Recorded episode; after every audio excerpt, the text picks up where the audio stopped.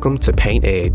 PCA provides painting contractors with connections they need to grow their business.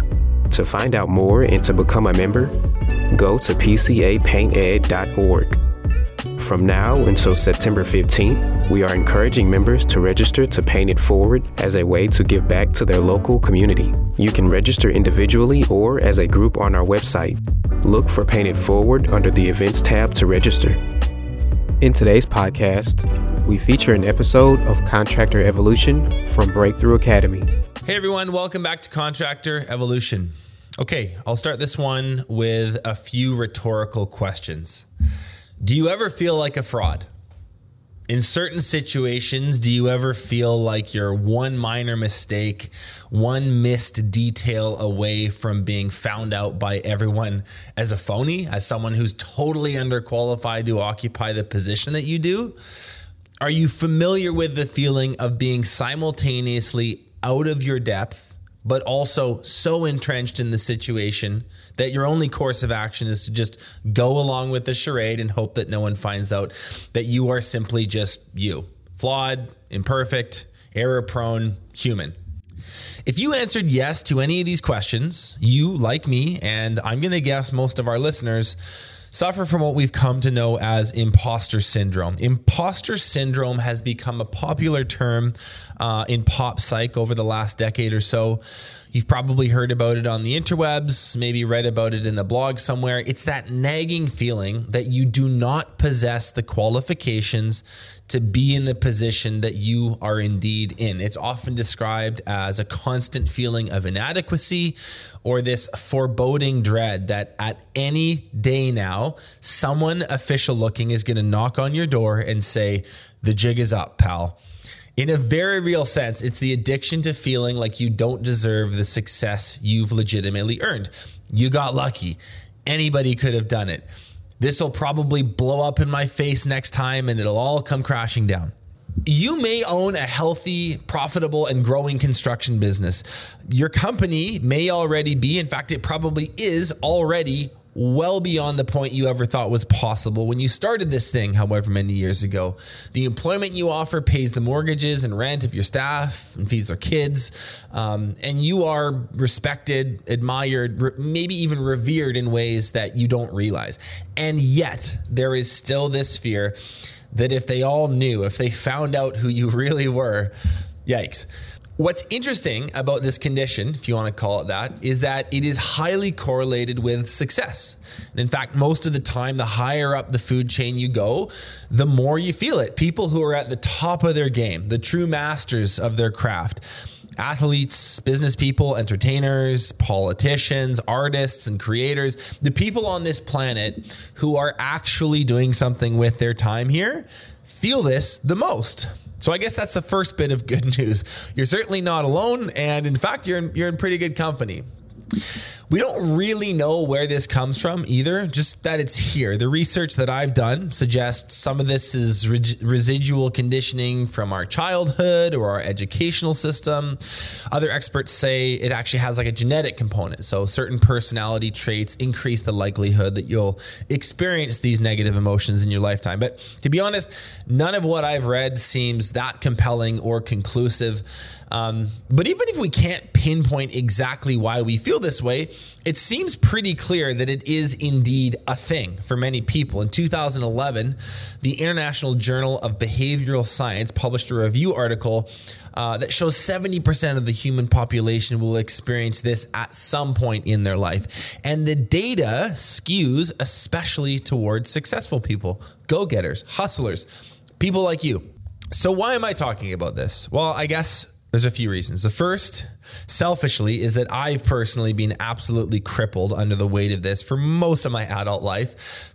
Crippled is, is probably a strong word, but um, I certainly feel this on the daily. Um, we had an empty hole in the podcast schedule, and I said, What the hell? Let me see if I can have a go at this and try to make some sense of it uh, for myself, at least, and maybe some listenable content will come out of it. So there's that. The second reason, and the more important reason, is that I think imposter syndrome runs rampant among contractors. Now, um, how I know this over the last five years, I've done 1,200 business assessments, more actually, uh, with as many contractors, which is basically an in depth two hour conversation with the entrepreneur about their past, their present, their future, uh, and, and what their business needs to grow. Um, I've also facilitated sessions at countless conferences and trade shows, um, and I've logged a lot of hours with the nearly 500 contractors that we coach. And I get the sense that many of you are less confident about who you are um, and what you're capable of than you should be. And that's a big problem because how you feel about your business and what you're doing in this world matters. Failing to acknowledge your own accomplishments and not recognizing your own potency as an entrepreneur um, is not a recipe for unlocking your own human potential. You have to you have to know how good you are without straying into arrogance. More on that later. I want to be clear about something. I am not one of these new age types who spends his time trying to eradicate all negative emotions from my life and live in constant harmony with the universe. Quite the opposite, in fact. Growth hurts and negative emotions do serve a purpose. I actually think this is something we're losing sight of in the modern day Western world a little guilt goes a long way in motivating people. Uh, healthy rivalry with a colleague or competitor um, can absolutely get your ass in gear. Little envy can force you to ask more of yourself. Being self critical in moderation helps you be super real and isolate your own opportunities for growth. And we all know these people who are so at peace that it's actually kind of irritating, right? Their smile reeks of fakeness as they tell you and anybody within earshot about their four hour morning meditation routine. I'm telling you, this guy or girl ain't growing at the rate that you are right? Avoiding the underbelly, the darker side of our lived experience might seem pleasant, but it's not a recipe for high performance. Check back in with Matcha Latte Dude five years from now and compare notes. I promise you'll be further along. So, no, negative emotions are not all bad. When processed correctly, they can be a catalyst for positive change. I'm a big proponent of that.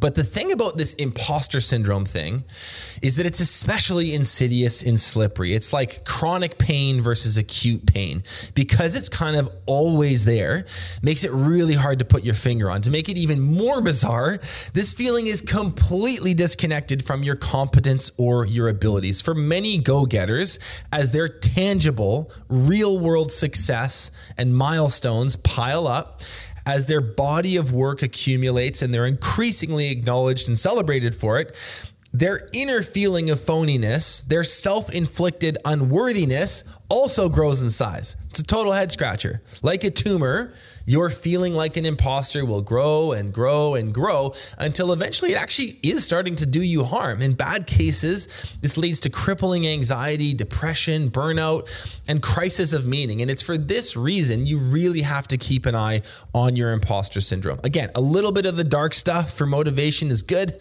a lot is bad. Okay, let's talk about some practical steps. If this is making sense so far, if you're like, yup, that's me, keep listening because now we're going to talk about things you can actually do to help with this. First things first, though, imposter syndrome is something you manage, not eradicate. This little voice in your head um, is never going to disappear entirely, but with the right tools, you can you can keep it to a dull roar at least, quiet enough to do the important work you were put here to do, and enjoy the experience of doing it. The first thing you can do is give that voice a name. Language and labels help us sort through and categorize things like this with a little more ease. Without a name, you might think that voice is your own and, and take it to be real. But by labeling it, you make the imposter voice very recognizable. Um, and then it's a lot easier to ignore rather than take seriously, which is what you should do. I've named mine Toby Flenderson, you know, like from The Office, the sucky HR manager with the whiny voice. I realize how out there that sounds, but it works. Anytime I'm feeling shaky, unconfident, anytime there are thought patterns floating around that are making me wonder, you know, do I belong here? Um, sooner or later, and usually sooner, I realize, oh, that's just Toby banging on again. And it's like, hey, Thanks, dude. Really appreciate your input. I'm actually good though. I don't know, something about naming it creates separation between you and it. And sometimes that's all you need to bring back that feeling of nah, I got this. So give that voice a name. The second thing you can do to combat imposter syndrome is pick up the phone. This is why it's so important to have like minded peers. If you do not have a group of business owner buddies or fighting the same fight, walking the same path as you, you are suffering unnecessarily. Leadership is lonely. You can't really talk about the pressures you face with people who've not themselves faced them. They may nod their heads and try to sympathize, but you inevitably still feel unseen. Just as an aside, if you're still looking for your business tribe, you should check out Breakthrough Academy. Google us, we're really easy to find. Anyway, community is the antidote to imposter syndrome for a pretty simple reason. If you can't see your own awesomeness, I guarantee you everyone else can. So let them remind you. You might feel vulnerable for a second while picking up the phone and dialing, whatever, just do it. The third thing you can do when you're feeling phony is look at this exact date on the calendar five years ago and spend some time reflecting on the situation you were in then. I mean, really go there mentally. What were you doing? How were you feeling? How intentional were the decisions you were making back then? How healthy was your business? Did you even have one? How healthy were your relationships, your habits? Chances are this exercise is going to put some stuff into perspective for you. And I'll bet you dollars to donuts, you are already further ahead than you thought was possible when you started the journey. You may have moved the goalpost since, but I bet you you're well beyond your younger self's definition of success already.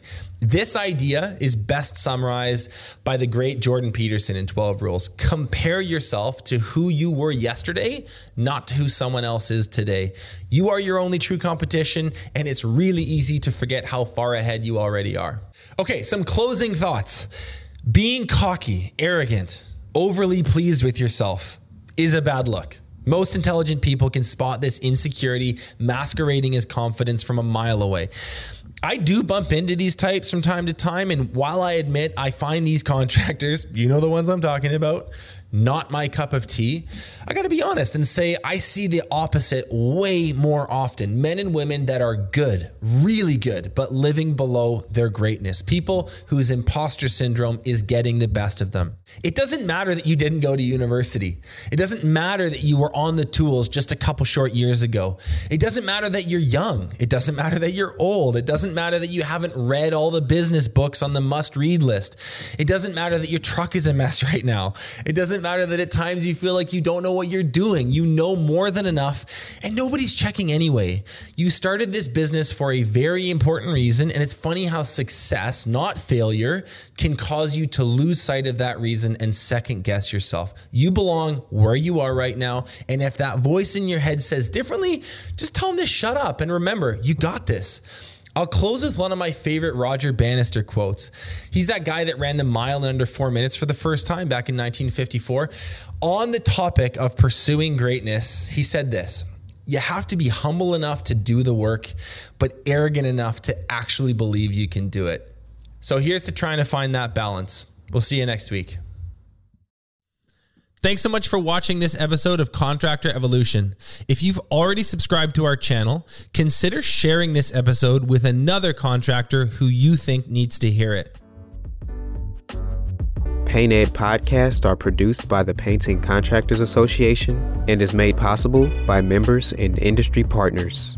To find out more about upcoming education opportunities or for more information about joining PCA, visit pcapainted.org.